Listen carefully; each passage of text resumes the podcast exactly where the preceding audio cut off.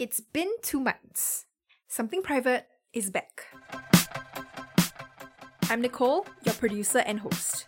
Season 3 is all about being extra. Being extra vocal, extra curious, by revisiting old themes, going deeper, and exploring beyond.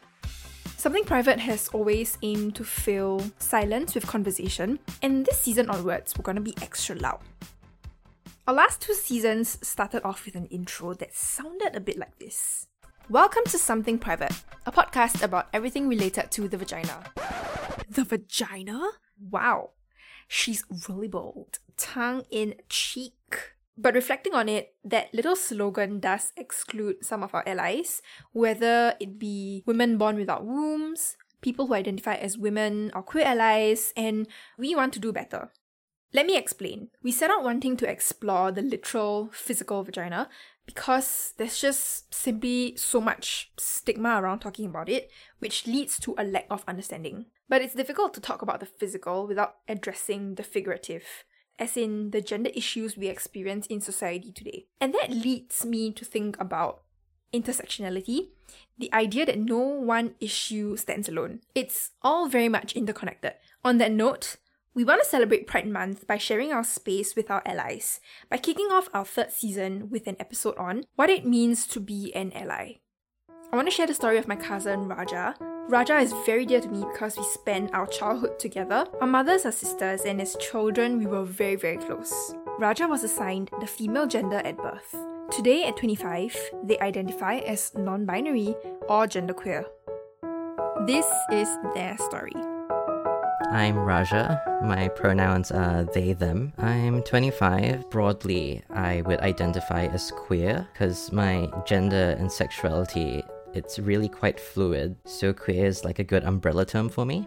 In terms of sexuality, I kind of just like to say that I'm gay or gay in several different directions. I would call myself agender, which translates to without gender. I could still use the label trans masculine, even though it's not really it's not really something that I identify with these days. I've been on hormone replacement therapy, like taking testosterone injections, so that label is kind of useful for describing that transition, but by itself, it doesn't really describe my identity. I was born and raised in Singapore up until I moved to Brisbane to be with my partner like five years ago. Raised Catholic, my mum's Chinese, my dad is Sinhalese from Sri Lanka, for those unaware. I knew from a pretty early age that I wasn't straight. Like, my first crush on another girl was when I was like nine or ten. And like by the time I was 12, I had come out to my school friends as bi and I wasn't. I don't think I was actually bi at the time. I was like really big lesbian, but I was kind of like hanging on to the hope that you know maybe I might be into guys. Mm. Maybe that'll happen. Um, no, wasn't into guys. I, I don't really remember my sexuality being much of a problem at that age. It did lead me to question my faith quite early, I guess. Mm. I think eventually I felt like I had to choose between um, like being who I really am without guilt or like believing in a god that wanted me to burn. It wasn't until like my early 20s that I kind of let go of that feeling of being wrong and shameful. So it, like it wasn't um you know necessarily like I felt like I was I was being sinful or anything after like that many years, but there's still that underlying feeling of um, shame. I, I think it's difficult to like be okay with something that you know you had grown up knowing was like a norm, you know what I mean? It's hard to like undo things that you were told, right? Oh yeah, you mean like um being Catholic? Like when you are yeah. told like these values are supposed to be carried with you throughout your life and then you do something Mm. that's different it's difficult to unlearn Yeah, especially when like you've been learning it from such a young age, it kind of really forms these like core values to have your like like this identity, like these things that you can't control to to feel like that's, you know, evil somehow. Yeah, that was really hard. Like I was never able to conform to like stereotypes of what being a girl should be, right?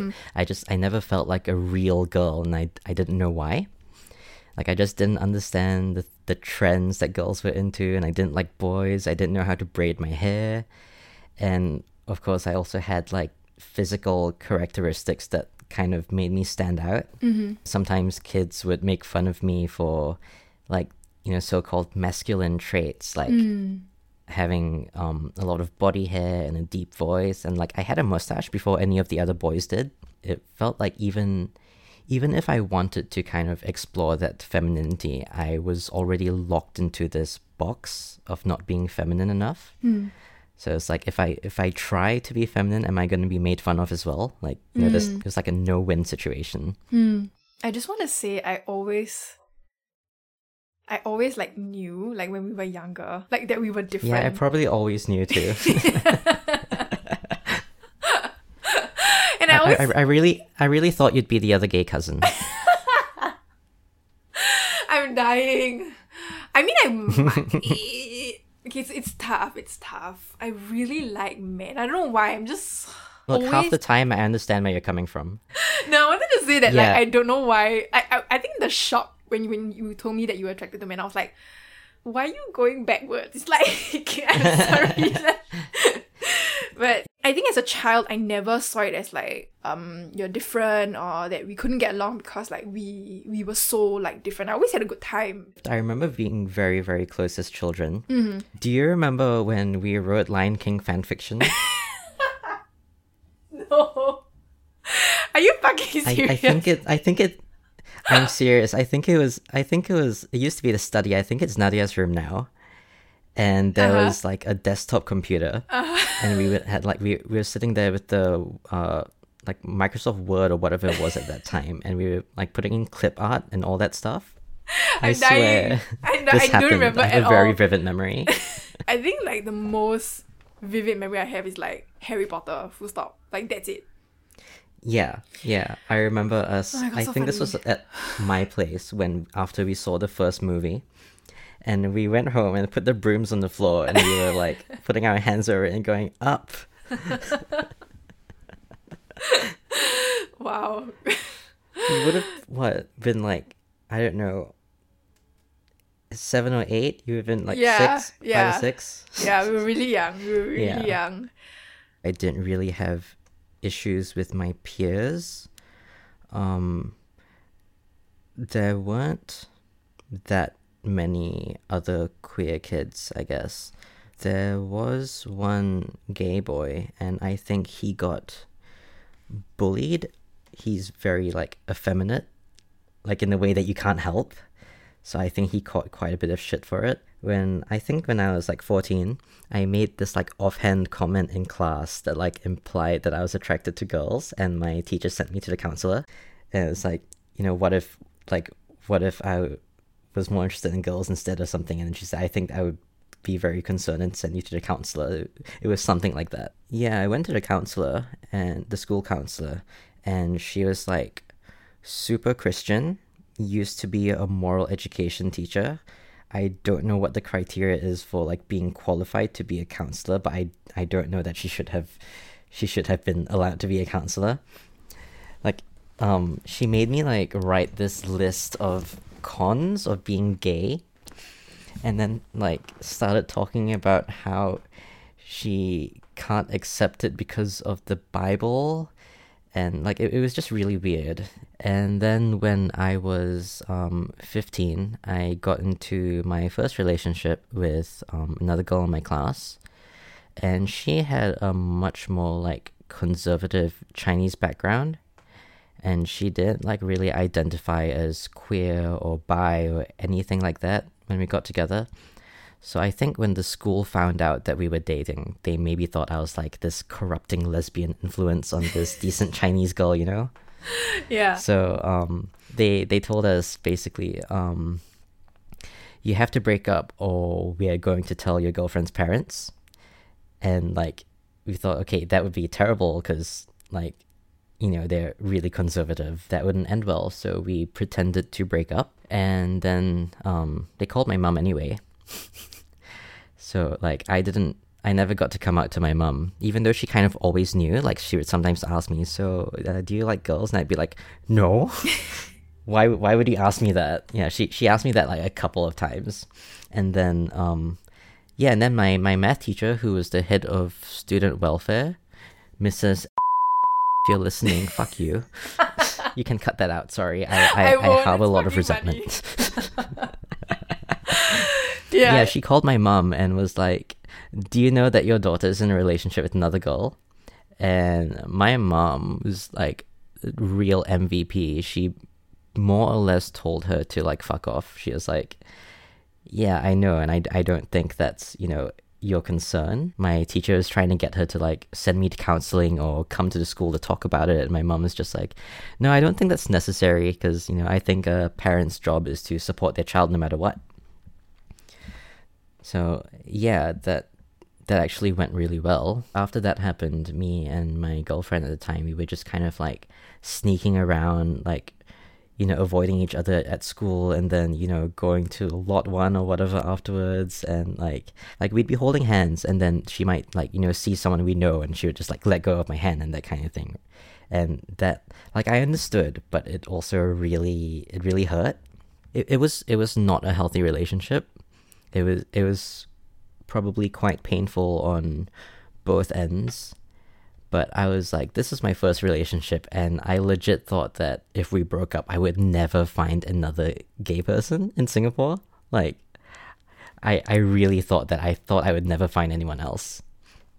After the O levels, uh, we were at like a class chalet kind of thing, and sh- she got a call from her mum because the school had gone ahead and told her parents anyway. They just waited until after the O levels. So then we broke up for real, and then kind of got back together and broke up again. there was a lot of fear of like being caught and the repercussions of being caught, and yeah, I guess feeling like we were doing something wrong. It was worse that it was, you know, these adults that were making our lives so difficult. Also, because like I knew that this was only because we were both girls like they didn't care about other couples. Like they were free to do whatever they wanted. The way they would, it, like, kind of um mess with our lives like that. It, yeah, it, it it it really did feel like a violation. Hmm. Hmm. Because I think yeah, you are you are absolutely right. There are like straight couples that do really fucked up shit but nobody seems to like care. I don't know why.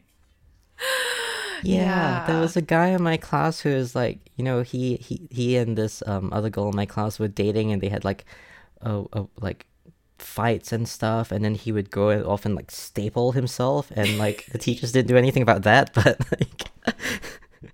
I'm lucky that my mom was so like my mom is amazing. She's so accepting. She's like always been supportive of me.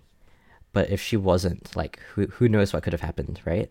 Yeah, it was when I was in poly when I started, like, you know, um, making more friends and also making online friends and being more exposed to these like different identities and experiences that I didn't know existed. So I was probably around like 18 or 19 when I started questioning my gender identity. Because like before that, it never occurred to me that I didn't have to be a boy or a girl. So like I never thought that I might be trans because I was like, well, I don't I don't think I'm a boy. So like that means I must be a girl, right?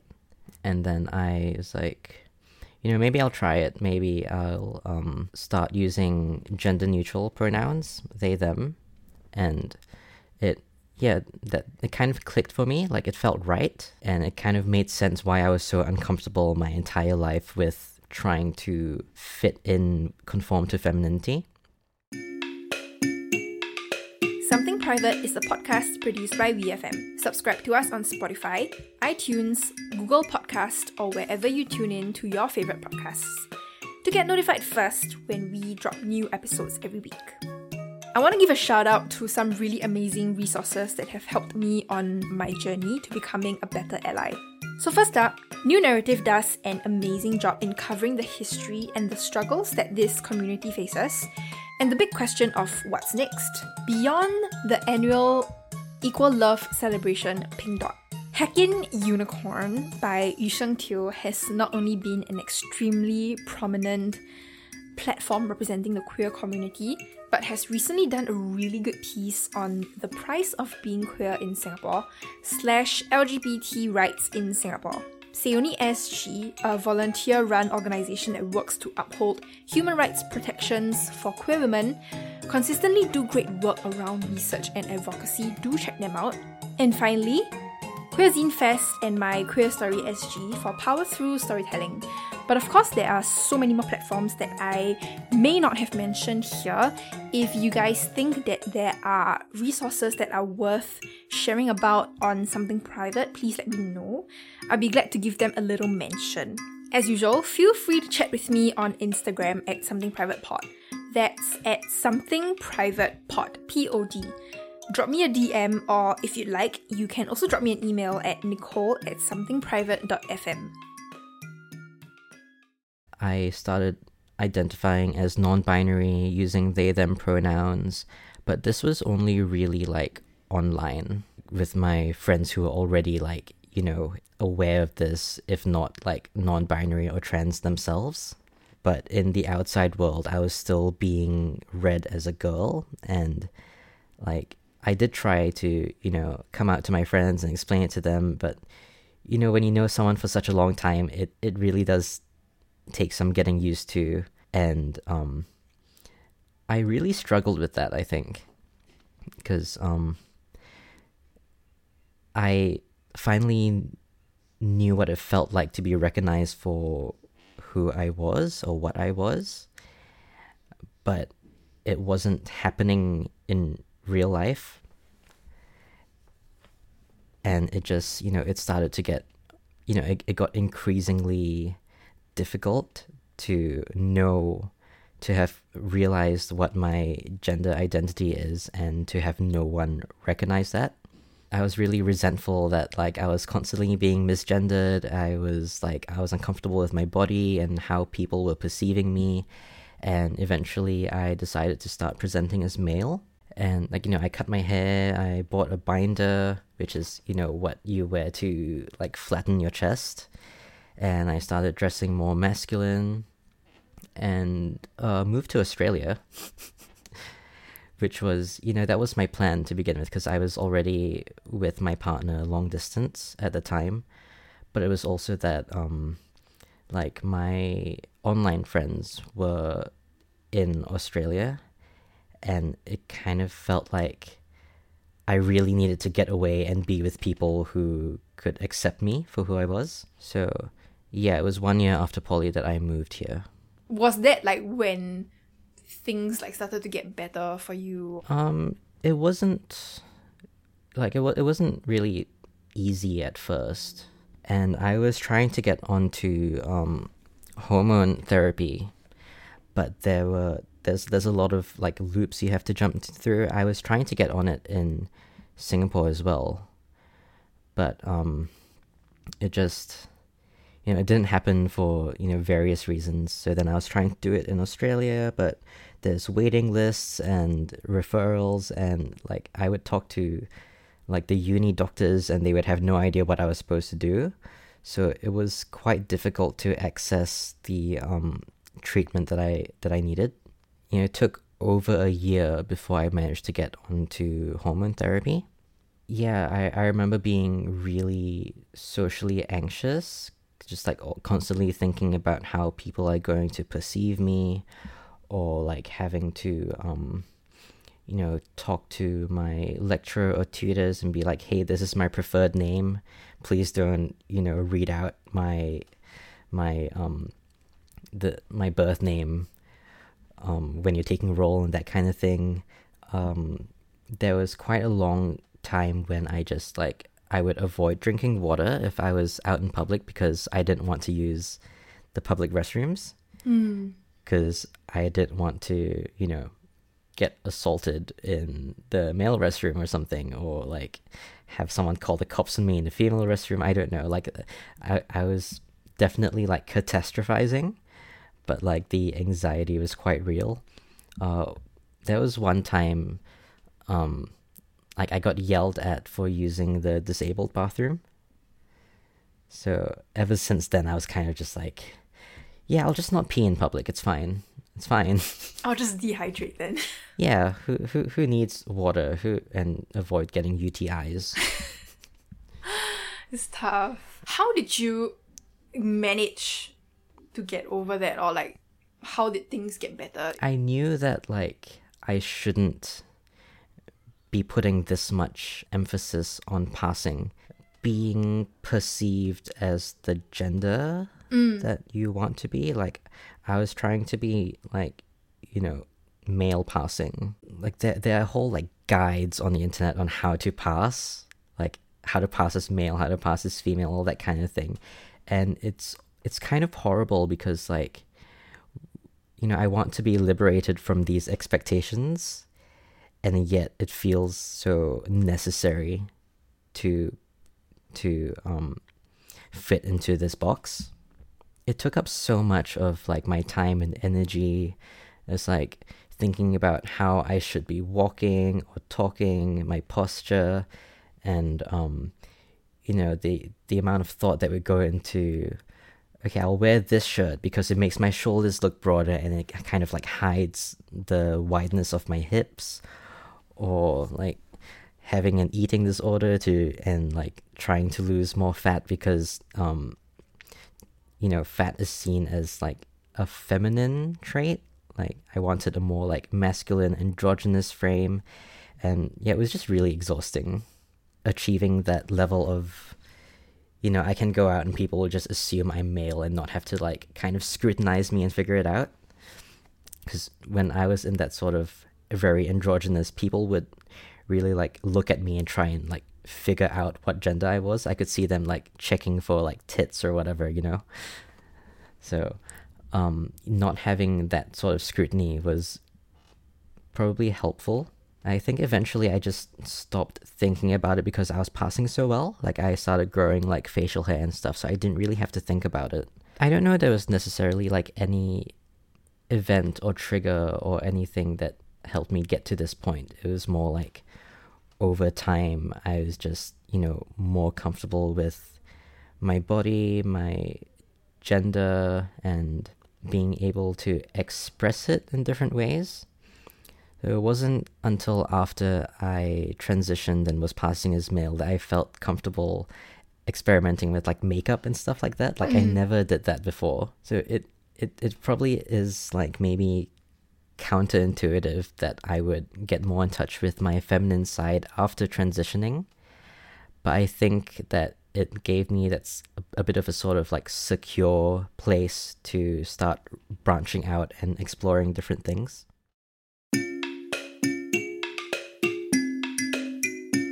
Want to take a short break to give a shout out to organizations supporting LGBTQ communities. So, these are just some platforms that I have found really helpful and very impressive um, in the few months that Something Private has been around. I guess some of us are mutuals on Instagram. Hey. Um, yeah, InterUni LGBTQ does an amazing job at consolidating resources for mental health. The T Project has really great resources that extend to helping trans people figure out anything they might need help in could be medical, could be financial. Oogachaga for their counseling resources, and of course, U equals USG for providing resources on persons living with HIV and challenging the stigma that these people face. I'm giving Caitlin from U equals U a shout out. Special one because she appeared on our podcast last season with her boyfriend Marcel, and they do amazing advocacy for the LGBTQ community. Okay, so I know my accent might be a bit difficult to understand, especially for non Singaporeans. So, what I'll do is I'll consolidate all the resources that I've mentioned across this episode and post it on a story on my Instagram at the end of this week. Hit us up at Something Private Pod. That's Something Private Pod, P O D. Or if you like, you can drop me an email at nicole at somethingprivate.fm.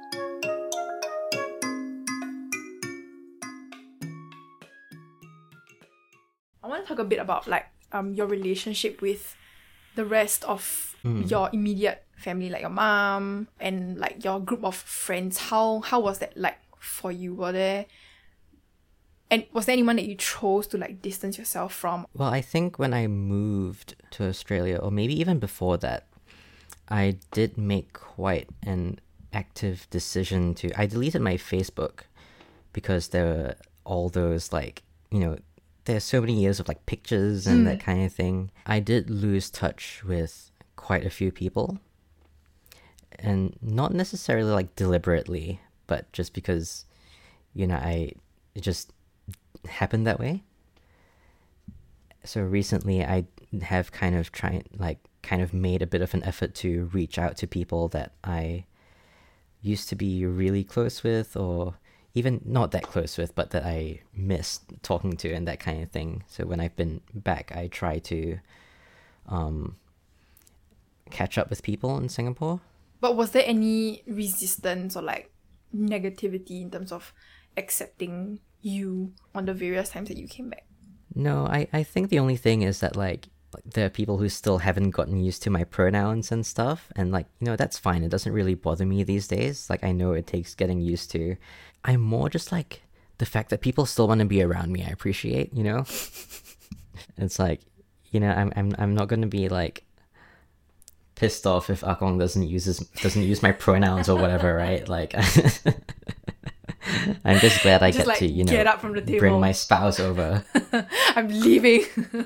no, but I, I wanted to say I think that and you can definitely like dispute me, but it feels as if like the whole family on our side has been like quite accepting. I have not encountered any sort of like weirdness around it at all. Wait, can you Except tell? for when, when when your dad came and like touched my beard. That was a bit weird, but it was nice. It was nice weird.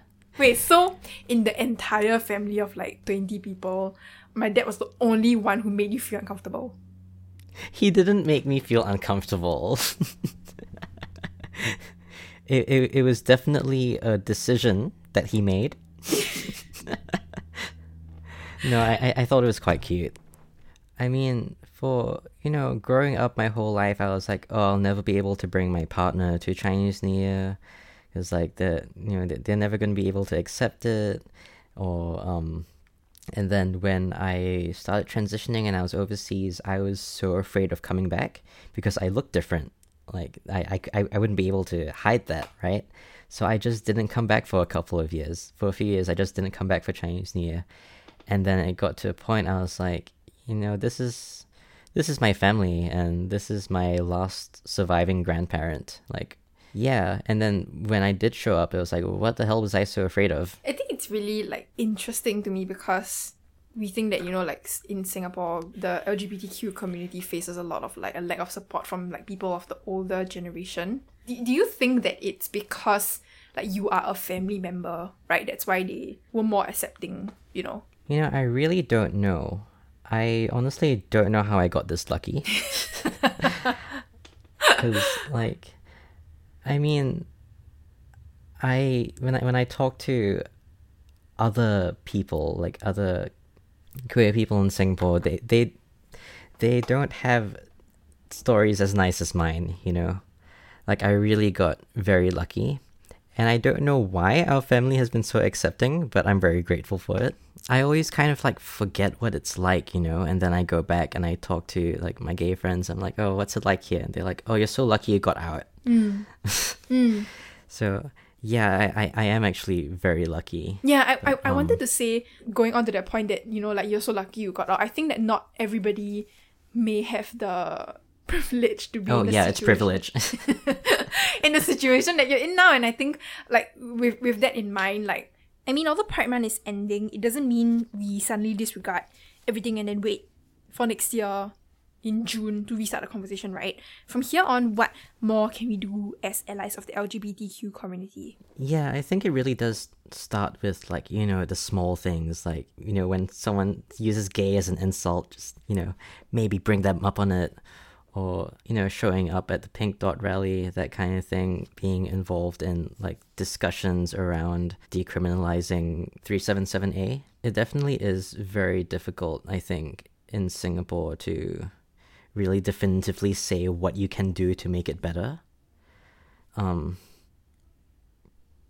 I just want to say that this silence is excellent because I don't think this is it, it's not just like for um the LGBTQ like movement, but it's also like very prevalent in terms of like the other social issues that happen in our society, right? Like gender Yes, issues. thank you. no, really like racial issues. You know, like these the, these past few days, I've been questioning like what what the fuck can I do? You know, like what can we do? And I think like as a very as a citizen of a very practical society, I always ask myself, okay, I yes, I am read up in a certain way. I know not to say certain things, not use certain slurs, right? And to be an active like, hey, don't do that um racist thing, whatever. But like in in a more practical approach, like how can I change like the system, right? I think that's always the question. And I I mean, yeah, I guess that's kind of the thing. Like, it's not just about gay rights and queer liberation, all that. It's, you know, I I really would like to see solidarity between communities, and that's something we've been seeing a lot of with um, the Black Lives Matter movement, and you know, just so many people standing up and voicing support for this movement. Like that. That's why I think I find it really hard to say um, this is what you should be doing as a queer ally. I feel like it's more like this is what you could be doing as a human being for other human beings. I think just, you know, starting to speak out is a really big step.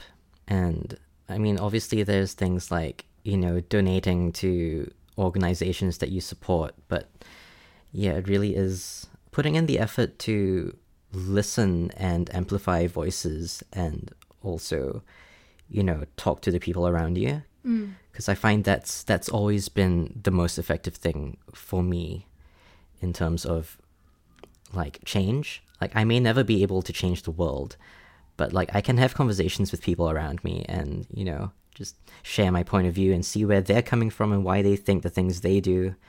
Yeah, I, th- I think it is really important to have th- those conversations. I think the last thing I will say is that, you know, the history of gay rights and, you know, gay liberation has always been about the struggle.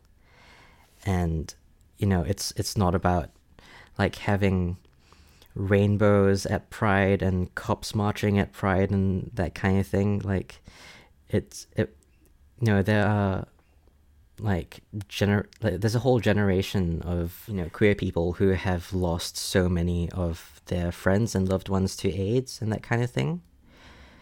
And I think it's really easy even like you know for people in my community the the younger people like me to forget about that struggle and the kind of the things that our um, forebears have had to fight for for us to have the rights we do today.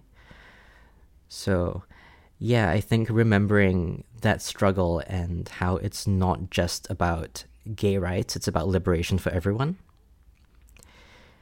Yeah. It's very hard for me to, to tie it down to just one thing because I'm like, it's all connected, you know? it is, it really is, I have to say. We are all suffering under capitalism. and all cops are bastards. Yeah. And again, like I I have also, you know, growing up in Singapore, I've been like, what the hell can I do? Like, you know, what actual difference can I make? So it is hard, but it's you know, you just gotta take it one step at a time.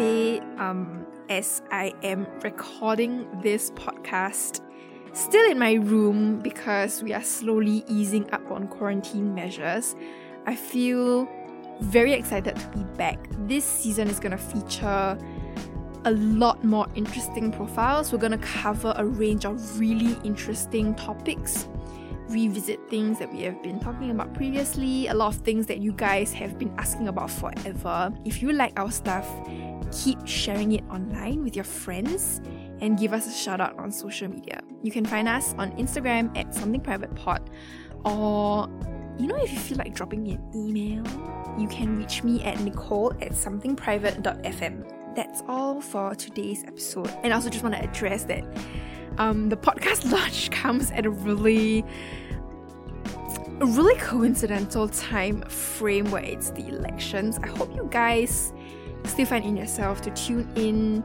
um, to something a little more lighthearted, a little more personal and intimate as something private. And yeah, I will see you guys next Tuesday for the new episode.